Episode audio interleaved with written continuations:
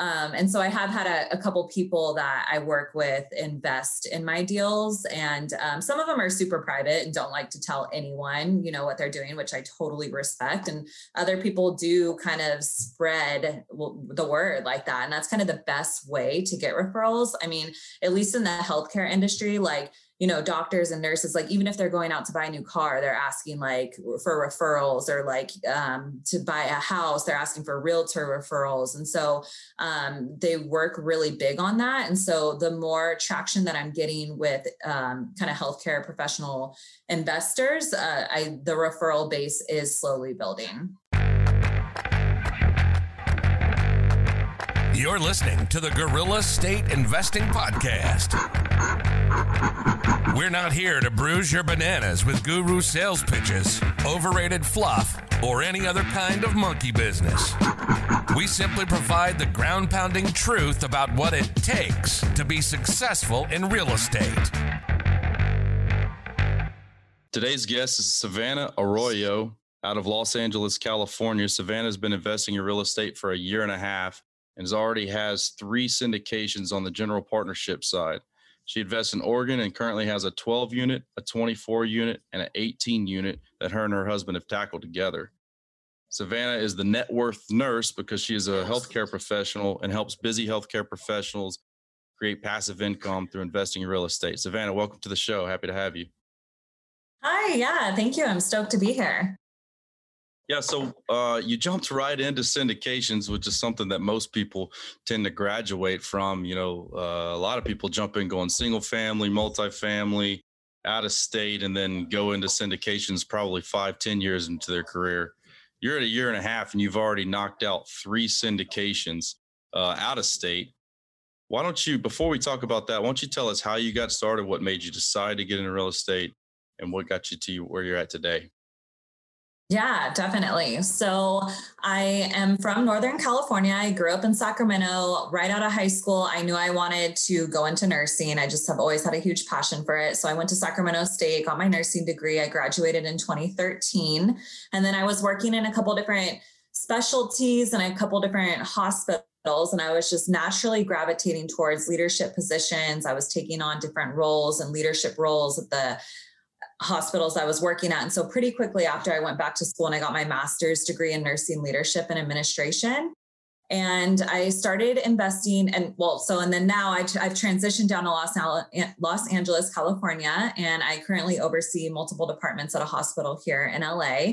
And I got started in real estate investing at the beginning of 2020. I was on maternity leave with my second daughter, and my husband and I were just looking for different ways that we could start creating additional streams of income. We are both working Monday through Friday, uh, eight to five jobs. And we were just looking at a growing family and kind of the flexibility with time and being able to pick them up from school and take them to soccer practice and swimming lessons. And our current jobs just really didn't have that flexibility. So we were looking for a way to create another stream of income to kind of offset our, our W 2 jobs and stumbled upon real estate because it's one of the best strategies out there. And we got started right away in, we got two single family homes first, but really kind of at the same time, we were entering in a coaching program for syndications because right after we did those, they were brand new, um, new build townhomes. We were like, okay, what's next? Like, what else can we do? And then we learned about syndications and the ability to um, partner with people to in a, in a, team sport to take on these bigger deals and it really just appealed to us um, it seemed like the perfect strategy and that's currently what we're doing right now why did why did syndication seem like the perfect strategy to you yeah. So I think it was like when we heard that you could buy apartment complexes and really scale with your portfolio and really increase your returns while decreasing your risk. Like when we started learning about all, that entails in multifamily, specifically the returns, we were really shocked as to how this could be done and how people were doing it. And we learned that these people are doing, the majority of people are doing it through syndication. So we had never heard of that. And it is people pooling together their resources. Some people are bringing money to the deal, other people are running it, some people are bringing financing, property management. All the people are bringing these different skill sets to the deal to take down these larger deals, and the returns are amazing, less uh, risk involved. I remember driving down the street in Panama City, Florida, and looking at like a 100, 200 unit apartment complex and asked, like, who owns this? Because I was looking at, at like duplexes and triplexes. I was like, man, I don't know who Mr. Moneybags is, but it wasn't for five years until I even learned what a syndication was. Um, to, so for you to just jump in and go straight for a what was it, a 12 unit was your first deal? You yeah. literally in in in your first deal knocked out the same amount of units it took me three years to build up in Panama City, Florida. So I'm pretty mad about that, by the way. but but t- tell me about tell me about like uh, you know your first one uh, going straight for 12 units. Like what was the deal and and what were you thinking? Yeah, definitely. And a lot of that came from podcasts. Like I was listening, I was binging podcasts on my turn my maternity leave nonstop. Even when I started work, I was listening ability to scale through syndications. And so it was just like a big light bulb went off. I had never even heard of that term until I heard it on podcast. So that was kind of like falling into that. But yeah, once I start, we started learning about it, we and realized we were set on doing it. We did invest in a coaching program, mentorship program, my husband and I. And that was because we had generated some interest from friends and family who are interested in passively investing in real estate deals. Like they wanted to get in to real estate and kind of reap some of the rewards that comes with those investments, but they didn't want to do a lot of the heavy lifting. They didn't want to do deal with tenants, toilets, and trash. They really just wanted to take a very passive approach and let my husband and I do the work. And we were I mean, we're loving it. And that was something we set out to do. I do operations at the um, hospital I work at, you know, overseeing multiple departments. So operations is very familiar to me. My husband uh, works in account management for benefits. So um, we are, we felt that our skill sets and our ability to take down these deals was definitely there. But we signed up for the coaching program really to have that extra set of eyes overlooking all of our underwriting because now we're dealing with other people's money and our friends and family money. So we were wanting to do everything in our power to really have the support we needed to take down these deals.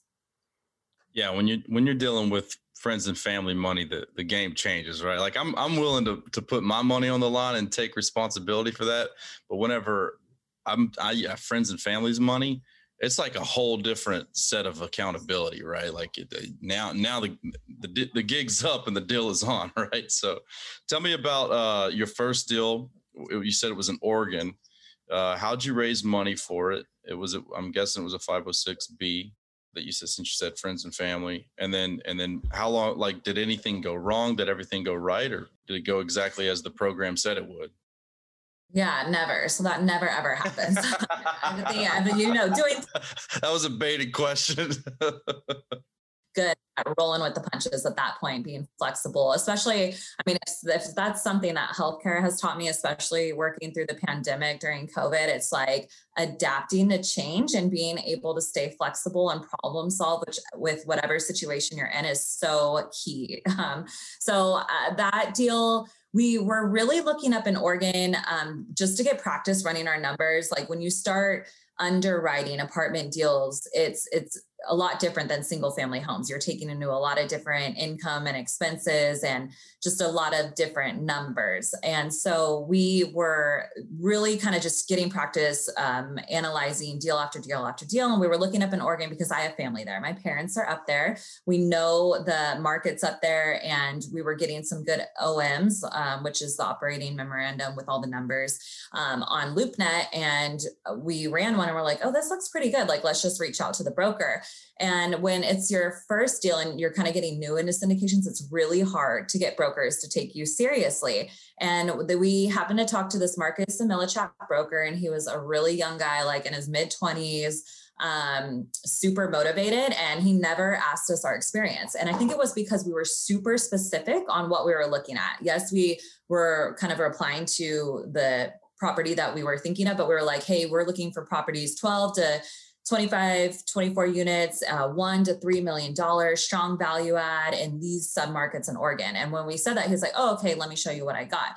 And so it wasn't until after we did that deal that he was like, oh, I didn't realize that was your guys' first deal. And then we kind of told him about our strategy and our business plan moving forward. And then we actually did our second and third deal through that same broker. Um, but yeah, so there was a 506b, and we had a friends and family invest. We raised a total of 250.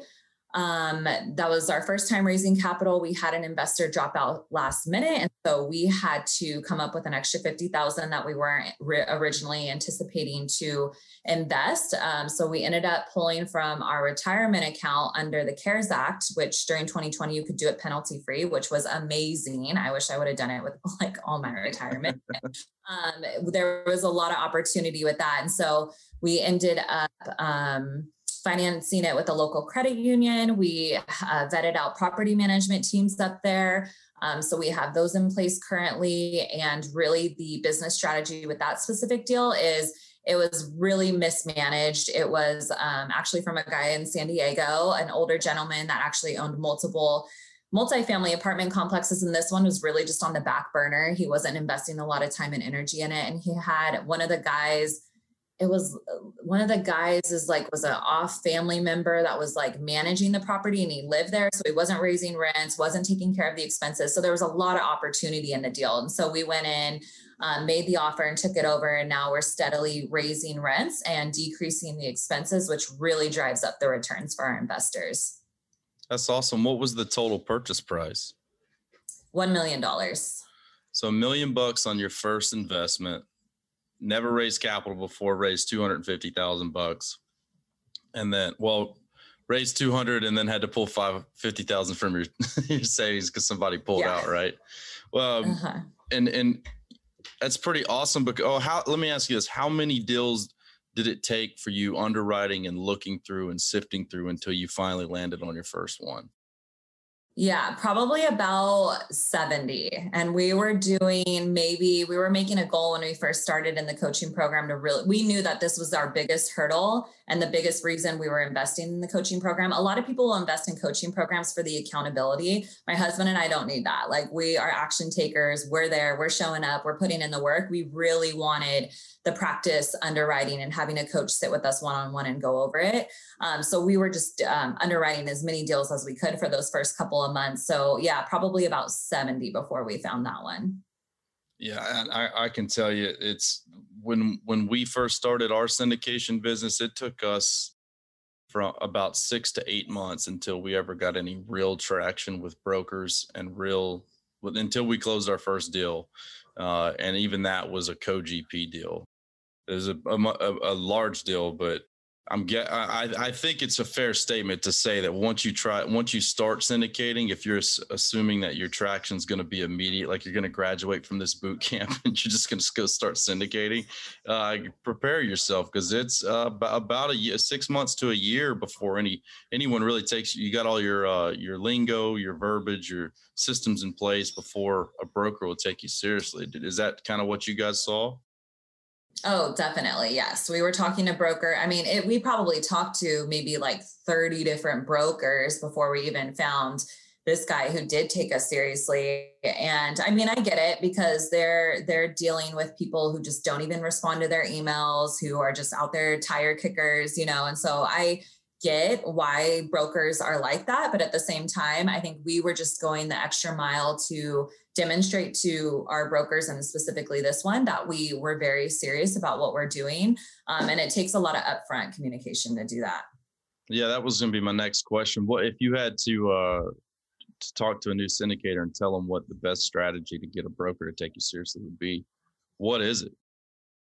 get specific on what you're looking at and then give them feedback. So I know people who will go out there and they'll be like, oh, I just want a value add deal in Sacramento. Like that doesn't give your broker any, I mean, you know, like it, I get some people are trying to keep their options open and trying to get as many deals to them as possible that are value add deals, but it's really in everyone's best interest, I think, to be specific, you know, with the price point, with the unit amount, with the market or sub market that you're in. Um, and that's kind of being realistic on how much capital you think you're going to be able to raise, like what the financing looks like. I mean, the the di- I think the most difficult part about doing syndications is it's so many moving pieces at once. Like it's not the chicken before the egg thing of like you kind of need to know how much capital you have raised before you start submitting offers and start looking at properties, and you kind of need to have financing in place before um, as well and you know a legal team and property management and it's kind of all fluid like the puzzle pieces coming together and so um, getting super specific on what you're looking at and when the brokers do send you deals let them know what you think. So even if you don't like it like my husband and i made it a point to within 48 hours respond to any of the brokers and let them know either hey we like it. Can we see additional information or uh, the rent roll or um, hey this one isn't going to make our numbers work for our investors. Keep us like let us know what else you got going on or something like that. So even if you don't like it still respond and let them know like maybe why you didn't like it um, even if it's something as like yeah it's it, the numbers aren't working you know um, something like that and then just kind of overly communicate with them and then they know like hey they're taking this seriously. They're actually looking at these deals. They're running the numbers and contemplating it like I think that goes a long way in building the relationship with brokers. A hundred percent. And that, that was the, the, I don't know, the pivotal moment in my syndication career whenever I realized like instead of instead of focusing on capital raising or focusing on deal finding, focus on building relationships first because relationships uh, and in, in any industry, but definitely in the syndication industry, relationships is going to get you where you want to go. And it's like I think I think I was kind of forgetting early on that that like brokers they're not desperate. They they they want to do business with you, but they also are going to do business with people that they know. Like that's how that's how mm-hmm. anything goes. So you got to get to know them, and the best way to get to know them is to focus on building a relationship rather than just hey send me every deal you got because they they, they don't want to cast a, a massive net hoping to find a whole bunch of people to deal with. They would much rather these guys can close. These are the people I'm going to send this to. I know they'll like this deal. How do I know they're going to like this deal? Because they told me this is exactly the deals that they would like. So I'm going to think of them whenever one of these comes up. And it took me a while to kind of to get to that. But once I finally did, that's exactly what led us to one of our first deals as well. I'm glad. And you said, and now look at it. You've you've done one deal with that broker that same broker knows what deals you like and he brought you a 24 unit and an 18 unit i'm guessing in the same locations? Um different submarkets in oregon but yeah kind of in the same ish area yeah. Yeah so now he's th- those are all relatively the same unit size make and, and mix in the same state. So now you've proven that you can close you prove that you take it seriously and you prove that you like those deals. So why wouldn't he bring every deal like that to you because he knows you know these are the people who buy these kinds of deals so what what is the, mm-hmm. what is the next step for you and your husband uh, from here from here what what size deals are you guys going after and what markets are you looking at yeah, definitely. So we did those three syndication deals, I think within a six month period. So it was a lot of work and a lot of capital raising. And I was exhausted, honestly, by the second one, because that was like a 675K raise by that one, I was telling my husband, okay, we need to take a little bit break on this. I need to catch up on some of like my content building with my brand, the Net Worth Nurse. And the broker, that broker that we love, sent us this 18 unit. And my husband looked at it and he's like, oh, no way. The numbers are too good. We can't puss it up. We got to just keep your momentum from raising and just keep raising. And so we ended up doing that third one. And so now I think we officially closed on that one two weeks ago. So now we're really kind of pumping the brakes. I'm really working on kind of more um, getting strategic with the, the, net worth nurse and kind of where I want to go with that. And then my husband's um, getting his real estate license just so that we can have extra rewards for come tax time. Um, and then we plan to definitely look at num- another, another deal within the next three months because we do have investors wanting to invest. Um, but we're we're looking. Um, we st- we like Oregon. We love Atlanta, Georgia, and Reno, Nevada. We haven't found a really really good broker over there yet because the inventory is really low and it's competitive. Um, but looking kind of uh, maybe the 50 ish units, like two to four million price point. Okay, awesome. So what uh, whenever you guys are looking at a market what is it that you guys what metrics are you taking a look at to to pick out the markets you like um definitely employment um, population trends um, just overall growth um, kind of the rehab of different markets and cities like whether it's kind of like people are renovating things and making it look building new things or if it's kind of like frozen in a state of time. Um, we look at kind of variability within different employment sectors, um, just kind of a lot of stuff. we do some pretty heavy research on a market. That's why we we stay pretty specific to the three that we have, and then um, kind of just continue to grow from there. Because I know when people talk about partnering or different markets, I'm like, oh man, I know nothing about that. I'd have to spend like a few weeks digging into that market to really know it because that's like the key key piece when you're selling the business plan to investors. Oh yeah, and you you can you can make money in a in a bad market, you can lose money in a good market. So if you don't understand mm-hmm. what it is you're buying or or the play the real estate play within that market. For example, I I purchased some real estate in Shreveport, Louisiana, because I had no clue how to read a market. That's what actually led me to researching how to do markets because it was a horrible multifamily market, delinquency, crime rate, like everything that you could think about uh, was just kind of a cesspool for a bad multifamily market and made no money. Shreveport has paid me no money, uh, but I've given Shreveport some of my money. so uh, yeah, it, it, market research, understanding the different metrics is, is huge whenever you're taking on other people's money and you're going to deploy it out of state, which right now you're in LA. LA has a high net worth but very low cash flow. So I can see your ability to raise capital, especially in the healthcare industry, is probably going to be one of your greatest assets because you're in and around doctors, you're in and around nurses, you're in and around people who are busy and don't have time to focus on this stuff and want to deploy that money into a different market. So why don't you tell me, uh, talk to me a little bit about how your your networking and like I like your name. You come up with the net worth nurse your virtual background right now is like the little heart monitor thing. I love that. Uh, so it, it, seems like you, you you're, you're, the theme of you is be very specific about what you want, what you're targeting. Uh, tell me how how how that works out for you, and and and talk a little bit about that, please. Yeah, definitely. So after we did that first deal, the 12 unit, we, my husband and I were like, okay, we didn't necessarily like the capital raising aspect of things. Like we felt, felt like kind of salesy. Like even family members would be like, "Is this a pyramid scheme?" Like they just didn't really kind of understand it, and so it, it, was exhausting. I know those those type of questions, and so we were like, "How can we?" We were thinking, okay, for our next deals and the rest of our deals, we'll just partner with capital raisers. There's people out there that love capital raising. They we didn't want to be like the face of a company and a brand, and so we're like, okay, let's go down that route. And when we started going down that route, we just started having conversations, and we're like, regardless, we're gonna have to build some sort of brand for ourselves. Like we're not going to be able to be operators of multifamily deals with having without having some sort of presence online on social media. Um, and so so now I'm the net worth nurse, right? I feel like cringy. My face is everywhere.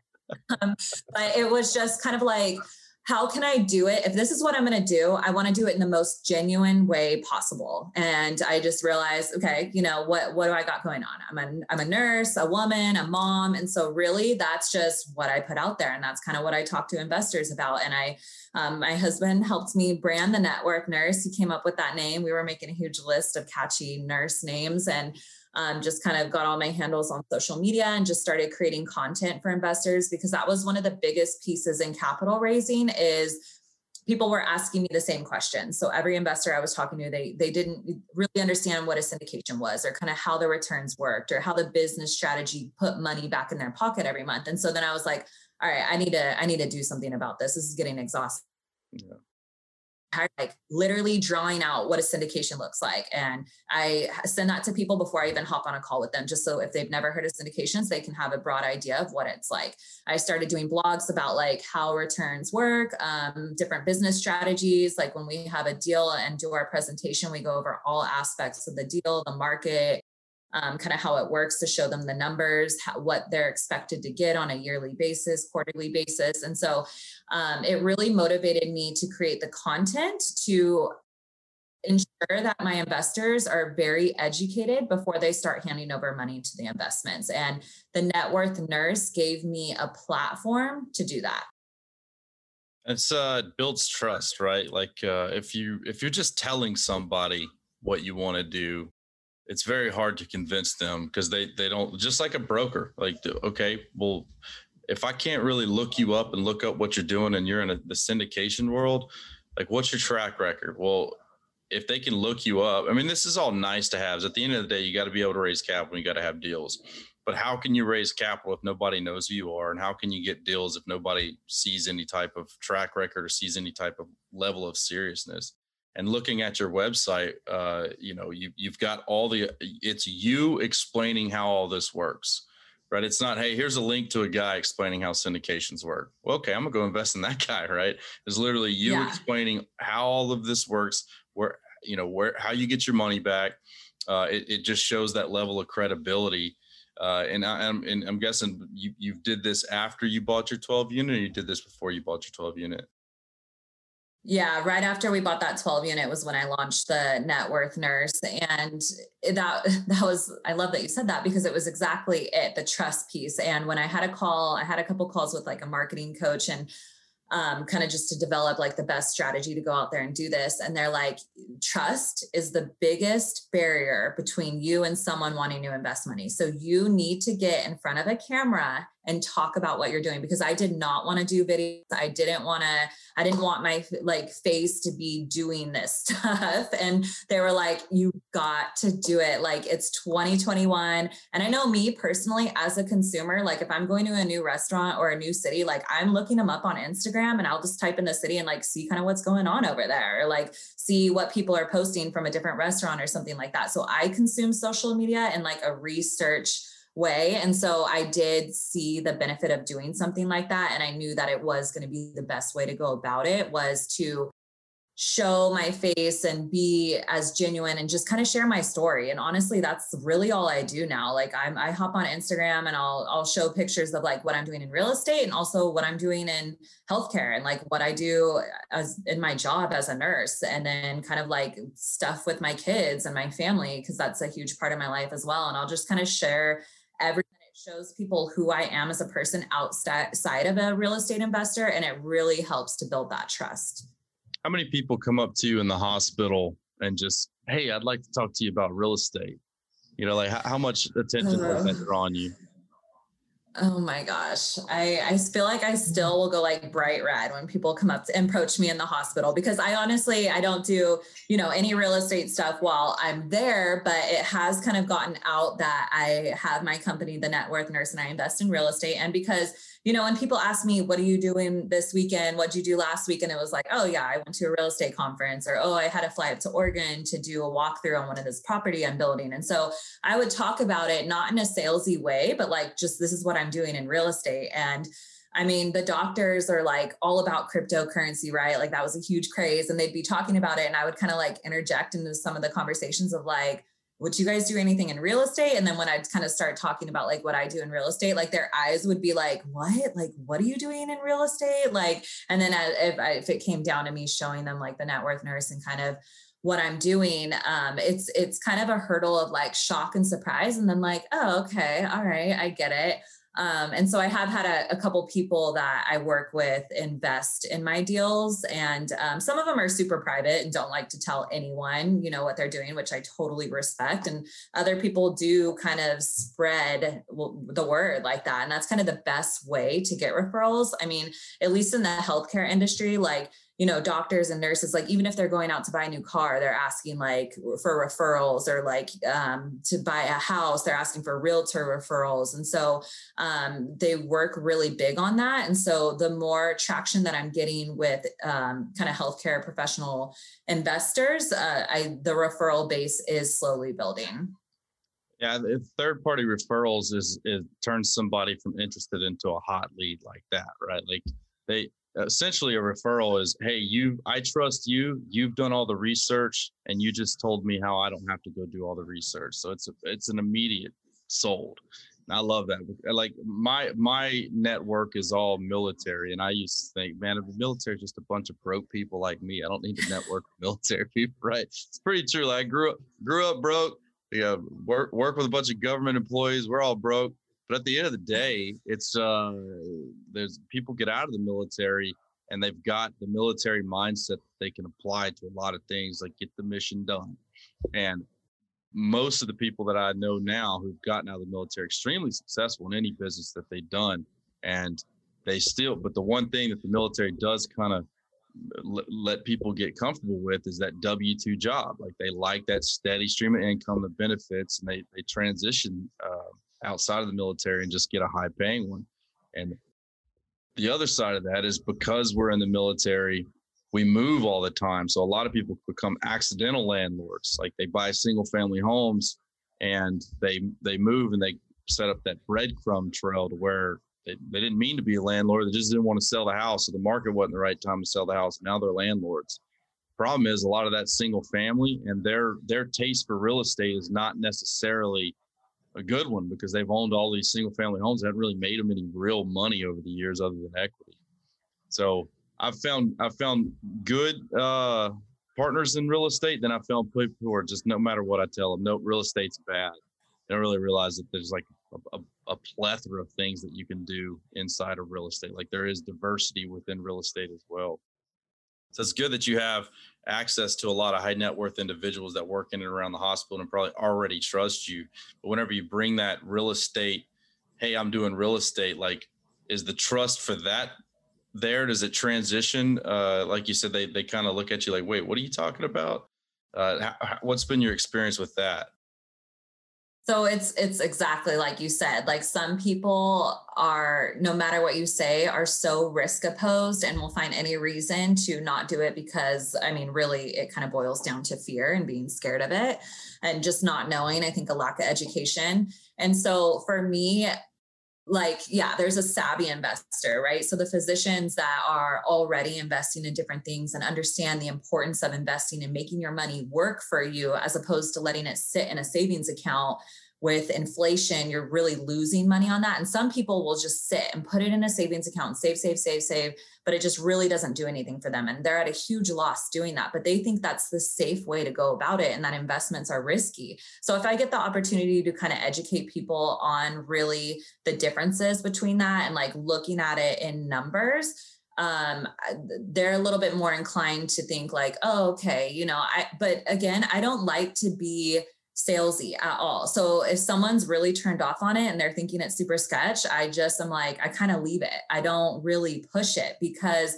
it's it's just not the best use of my time. And I think that's kind of where I'm trying to get more specific on marketing and getting in front of people who are already somewhat investor savvy as opposed to kind of just blanking it out to everyone who doesn't really maybe understand the investments and won't be as inclined to invest. And I think just kind of reframing it um, for a lot of capital raisers is that like you're providing a huge service for people and like I'm reminded when I have conversations with like nurses or doctors who like I had a call yesterday with a nurse who was doing Airbnbs up in the Bay Area like, I'm just done with it. I'm done. I want to sell my houses. I want to just hand over my money to someone else. I want to be so passive. I don't want to deal with any of this anymore. And when I realized that I can provide the opportunity for someone and give them amazing returns, maybe even better than they were making in their like single family home through this passive investment. And then it allows me and my team to continue growing uh, apartment deals and providing these uh, these opportunities for other people like it's just the perfect fit. It's like it reminds you like okay you don't need to be like wasting your time. I kind of hate that phrase but like with people who definitely aren't inclined to invest because there's so many people out there who don't even know this opportunity exists. And when i talk to those people and they get all fired up about it and they're like oh my god this concept i love it. It's so amazing And i want to just invest passively and like let you do all the work then it's like oh, okay, like you're providing this service, like it's a need out there. Yeah. And that's what for, for me, whenever I look at any deal, I look at it not just in, in terms of like cash on cash. I look at or return on investment. I look at it as, as return on time as well. And I tell people, you know, a lot a lot of people want to get into real estate. They want to do it all themselves. And it's like that's a great that is a I think you should. You definitely should but just know it's going to be four or five years till you find your stride, right? Like like a real stride. It's going to be a couple years until you see any like real returns on investment. But what you're doing is you're putting together that upfront time now to buy you back time later. For me, it's not about money. It's about how, how what can I do now to where, you know, let, let's say I make a hundred thousand dollars a year. Well, if I can make twenty thousand dollars a year in real estate in one year, then now I've bought myself back 20% of my time. I don't have to I don't have to spend that 20% of time anymore. It's going to take me 5 years to get 100% of my time back. eh, based on that math, right? So whenever people hear that passive income, some people are turned off by it. Oh, I want to be more active. I want to learn about it. But some people are like, I don't have the time. And those are those are really the real people who are going to invest in syndicates, probably the best fit. Uh, you, you might have some one-time investors so that they can learn the process and then they're off to the races on their own but the the true people who they should be doing what they're good at, which is their W two job, and not investing in real estate because they're not good at it.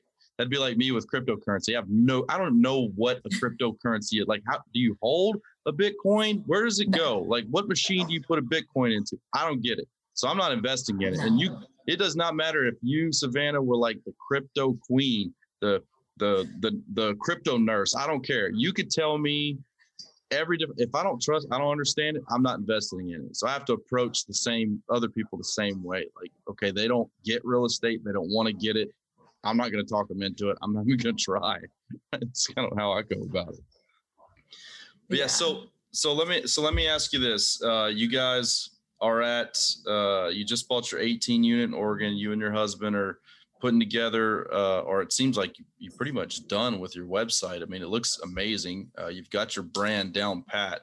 What are you chasing? Like, what's all this for?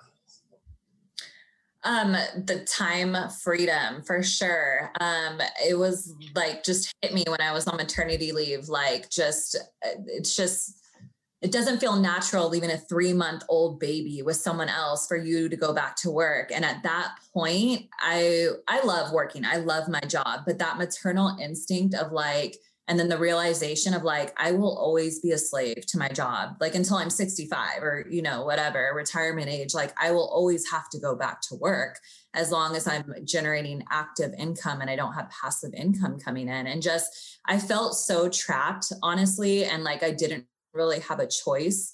Um, and that was a huge motivating factor in like, we need to figure it out. And um, we read an amazing book, Financial Freedom Through Real Estate Investing by Michael Blank. It's like a little yellow book. And it was just like the way he explained how you can really scale through multifamily and make just he, broke it down into numbers of like, you know, if you do this many units and then you can replace this much of your income, like it was just a huge shift for my husband and I were like, this is it. This is how we're going to get this freedom is like going down this route. And as soon as we discovered that, we sat down and got super specific on our why and our goals. And we were like, hey, in five years, where do we want to be? Like, we're waking up in five years. Where are we? Are we here in LA? Are we in Hawaii? Are we going to work eight hours a day? Or what are we doing with our kids? Like, who are we talking to? What projects are we working on? Like, we just got super creative with it. And such a great activity when you're planning goals and kind of just trying to discover your why. Um, I highly recommend doing something like that and then kind of working your way back. So then we were like, okay, well, if this is where we want to be at five years, we need to be generating this amount of monthly income to make this happen. Okay, how many deals do we need to be doing by three years to get to that point? How many do we need to be doing at one year to get there? And then it kind of breaks down like even on a monthly basis, like we need to be underwriting this many deals, we need to be talking to this many investors. And so um, we were, we're, we still are, I mean, super motivated to get there. And so, I mean, we're grinding we work our full time jobs and we have two young kids, but we know that this is going to be the, the, freedom for us. And so it motivates us to keep going. Are, are your are your parents still alive? Yes. Are they retired? No. That's my motivation. 100%. Like yeah. just exactly what you say, hit the nail on the head. They're slave to your job uh, my dad, he's an entrepreneur, but he's self-employed, like in that quadrant of the Kiyosaki met- metric, right? Um, you know, goes to work every day, has to be there nine to five. My mom's a nurse as well. She's a director of nurses at a nursing home. Uh, I think that she, she was she was in hospice. I don't know. She just does nursing stuff. I don't even know anymore what she does. She takes care of people, but there I'm I am literally going to retire before my parents. I've got four years left in the military. Uh, the planet with I mean, I'm going to retire before them. I, I might, if things go bad, I might have to go to work at another job, but I'll at least have a retirement that I can rely on in four years. And then the the real estate's essentially my plan to replace the amount of income that I'll be not making once I'm retired from the military. But that has been my motivation since I was 18 years old because I saw my parent like they just every day, uh, dual income house had to be and just grinding. My mom would work nights my dad would work days like they never got to really see each other. They're finally starting to hit their stride.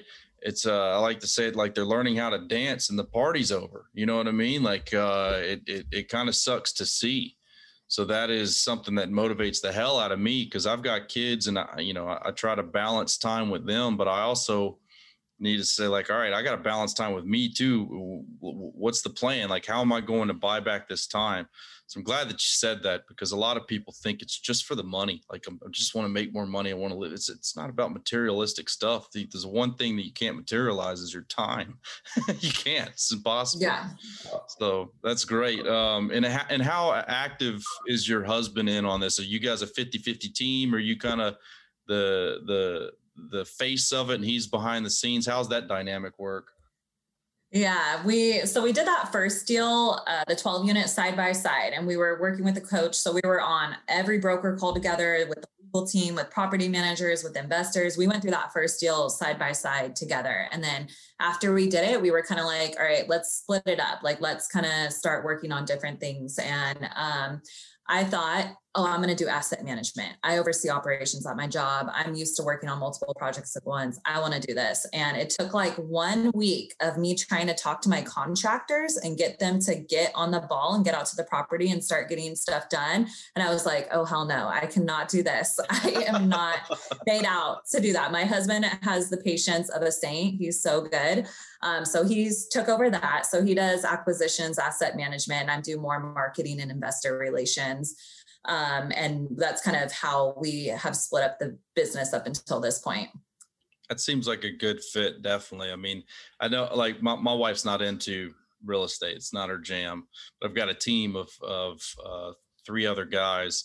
And it really did take us a while to figure out who wanted what, uh, uh what part of the pie, you know, like who's good at what. Uh, and, yeah. and that's kind of what led me to the podcast to be kind of more of the face. Another guy very good task manager, but I, I, pick on him. I tell him he can't see past his nose, which isn't true. But he just like he he's looking down what's the next step while I'm looking at where we're going, right? And then uh, we have a guy who's done construction in the Navy for almost 20 years, so he's obviously the project manager style person. And but it took a while for for me whenever I was building my team to be like, I almost wanted to gravitate towards other people that were like me and to be honest, I would probably hate myself. I'd probably hate yeah. hanging out with myself because I know how I am and I don't like people like me. But I love these guys and it's good jive. But now I feel like really now we're starting to divvy up where we always wanted to be on every single meeting. We always had that, all four of us had mm-hmm. to talk to each other. And now we don't have to talk to each other. We can make decisions independently, uh, do things independently. We don't have, we come together and, and give updates and man I, I love that for sure like it's it's that, that's being a team. And in fact, we don't have to be on every call. But well, that's great. So let me ask you this: um, What about failures? What's been your biggest failure in real estate? Yeah, I think I would say probably trusting people that I guess, to do their job, right? Like expecting your legal team to know all the legalities of a syndication deal and to be doing everything in your best interest, and expecting your contractors to be doing the same and your property management team. I think it's super important that even though they are the professionals, that you still have to oversee what they're doing because it's your project. And um, we worked with a different legal team for our first deal, and just kind of the way he was doing things, we were really just trusting that he was uh, just doing things the best way he knew. But he wasn't very, very. Um, the way he did syndications was a lot a different, and it took me after doing. We used that same legal team for the first two deals, and for the second deal, the way he was structuring it, I couldn't have New York investors invest with me, and I had two nurses over there that I had to tell them they couldn't invest, and that was just like so hard for me to do because I already told them they could, and my lawyer didn't tell me until after. And so I ended up kind of vetting out a different legal team who I met at like a networking event at a conference. So this huge, huge importance to build relationships in the real estate community because the referrals are amazing and the ability to share resources. So I met a different um, lawyer at a conference and then kind of started talking to him and I was just running it by him. I'm like, hey, my legal team's doing this. Like, what it like what's what do you think? And he's like, oh no way they're just being late they're lazy they're doing things way different like this is what he's doing. He's being very conservative. And so we ended up switching and using this other legal team for my, um, well, for our third deal. So it was just kind of like vetting out uh, different people and just always keeping it in mind. Like even with the property management team, like my husband manages the property manager. Like the property manager knows our business plan and business strategy and what we hope to accomplish year after year in terms of like raising rents and taking care of expenses. Well, my husband still has weekly calls with her telling, you know, following up on what's going on. And if he's looking into something like she said she did and he's not seeing it you know just holding people accountable and still taking accountability for your part as the operator of the deal of all places to make sure money can't come from why, why would somebody say you can't get money from new york? That's oh that's where that's, i need money from new york man. I it was like so cut out kansas yeah. or something not new york. Right. That's funny. I've never i've never heard that before in my life. Yeah. Mm-hmm. yeah and I, am managing the managers. If if if if everybody did their job we wouldn't need an asset management team right? So Right. Percent.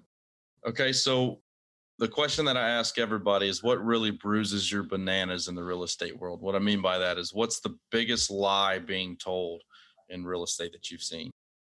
I think that there's one way to do things. People will, as you start going out, or even as you start getting traction and doing more things, like I feel like people will always share their opinion of what I need to do next. And I have heard and talked to so many people that are like, you need to be doing bigger deals and be partnering with other people and scaling and be doing a hundred plus deals. Stop wasting your time with these smaller deals. And I always just, I've learned because I've talked to multiple people, just take it with a grain of salt. And my husband and very specific with what we want to do with our business. And um, yeah, we definitely love, love, love the idea of partnerships, but I think it just goes to show that people will the way that they're doing it they always think is the best way but there's so many different ways out there that you can do it. I mean i i would hear all the time people saying oh you live in la like you can't invest there. Like there's no way you can do it. And i've recently been talking to some other syndicators out here that are doing like cash for keys and making a killing and giving their uh, like almost doubling their investor returns in three years through um, what they're doing here in LA. So just it just goes to show that um, do your own research and just kind of follow your gut instinct on things. To, to, to caveat on that, so so that the listeners understand what cash for keys is, because it's it's a concept that like can't get through my head. It's essentially rent control areas, right? Why don't you well explain yes. explain what's going on there?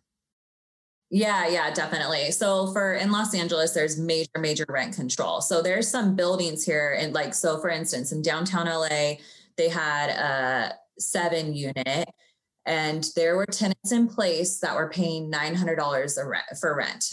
Oh. The going was like twenty eight hundred So this is just a, pr- a, prime example of a value add property where the management team that was in place with it just like either didn't know what they were doing, didn't care, had no drive to really push returns for anyone. Um, so so they're going into these buildings, buying it, and they're giving tenants cash for keys. So they're giving them like twenty, thirty thousand dollars to move out so that then they can raise rents up to market level. And that's really the only way you can do it is if the tenants leave, because otherwise there's rent control and you wouldn't be able to even raise it. I don't even know what the max limit here in LA is right now, but you wouldn't be able to get a profit on that with where the rents are right now. So they give the tenants cash for keys. Um, it's a pretty crazy, crazy business plan. I mean, you really need to know if the tenants will take the cash for keys before you even buy something like that. I mean, I'm, I'm still learning about it myself, but um, there's a lot of cool strategies in every market that people can make work. Yeah, I mean, if, if there's a will, there's a way, and that's that's problem solving. And it, it, like whenever I, because I I toured a property in LA, and the guy was talking about cash for keys, and I was like, wait a minute, your first move is to pay a tenant 20 grand to get out. I'm like, that's mm-hmm. the opposite of everything that I've learned. Like I'm, I'm trying to get tenants in. But once I realized like, hey, different markets have different legalities and that's how it can play in. Uh, and, and, and it creates, it, it creates an opportunity. If you're willing to pay that cash and get those keys, eventually you can increase your NOI and, and advance you know, especially in a cap rate compressed market like LA, every yeah three and a half in, four yeah every every dollar you bring in, you know, uh, exponentially increases uh, the value of that property, which is insane to me because I definitely uh, I live in San Diego, so same deal, very low cash flow, high um, high equity growth area or high high appreciation. And so I've I've been pretty much blinded to the idea you can't invest in San Diego. And it just probably because I have pretty good access to the southeast where cash flow is high. But mm-hmm. there are way there are people do it. There's a reason that these properties cost so much in San Diego because there are people making money on them. but yeah. So cool. Is are you guys looking to invest in LA? Yeah. Are you guys is your next move? Are you guys trying to invest in LA at all? We so we have such a strong broker relationship up in Oregon that we're going to definitely be looking there. But yeah, we're meeting with um, a couple next weekend to kind of go over this whole LA strategy. So we're going to kind of learn more about it. It'd be nice to be able to invest in your backyard, right? As when I was down in Panama City, Florida, it definitely made a lot of sense to invest right in my backyard. I didn't know I was investing in a good little sub market. I just happened to be investing in real estate and thought wherever I'm at, real estate works. And then whenever I invest in Shreveport, I got I got my wagon fixed real quick on how that works. But all right, Savannah. So let's uh if if if people want to invest with you, want to get to know more about you, find you, connect with you, uh, how can they do so? Yeah, I made it really easy for you. So the net worth nurse. So that's my uh, handle on all social media accounts Instagram, YouTube, LinkedIn, and Facebook. You can find me under The Net Worth Nurse. That's also my website, thenetworthnurse.com. And I love talking to people about real estate if you can't tell. So if you're remotely interested in anything I've been saying, please reach out. I would love to connect. And I see you have a free worksheet on overcoming limiting beliefs. Uh, if you want to yes. plug that real quick, why don't you go ahead and tell us what what that's about? Yeah, definitely. So that's kind of one of the big things that I've been asked on podcasts is like how how are you able to accomplish so much in sh- such a short period of time? And for me, it was overcoming three limiting beliefs: not having enough money to get started, not having enough time to get started, and not having enough resources to get started. I actually um, recently made a YouTube video about this. I think it's like 20 minutes long about just kind of how I overcame those beliefs. And then it motivated me to do a worksheet on it. So I have that on my website. It's a free download. You can head over there, thenetworthnurse.com, and check it out. All right, Savannah, it's been great. I appreciate you coming on the show, and I hope to have you back sometime. Thanks for listening to the Guerrilla State Investing Podcast, where we give you the ground pounding truth about what it takes to be successful in real estate. Learn more at realfocus.org slash guerrilla state pod.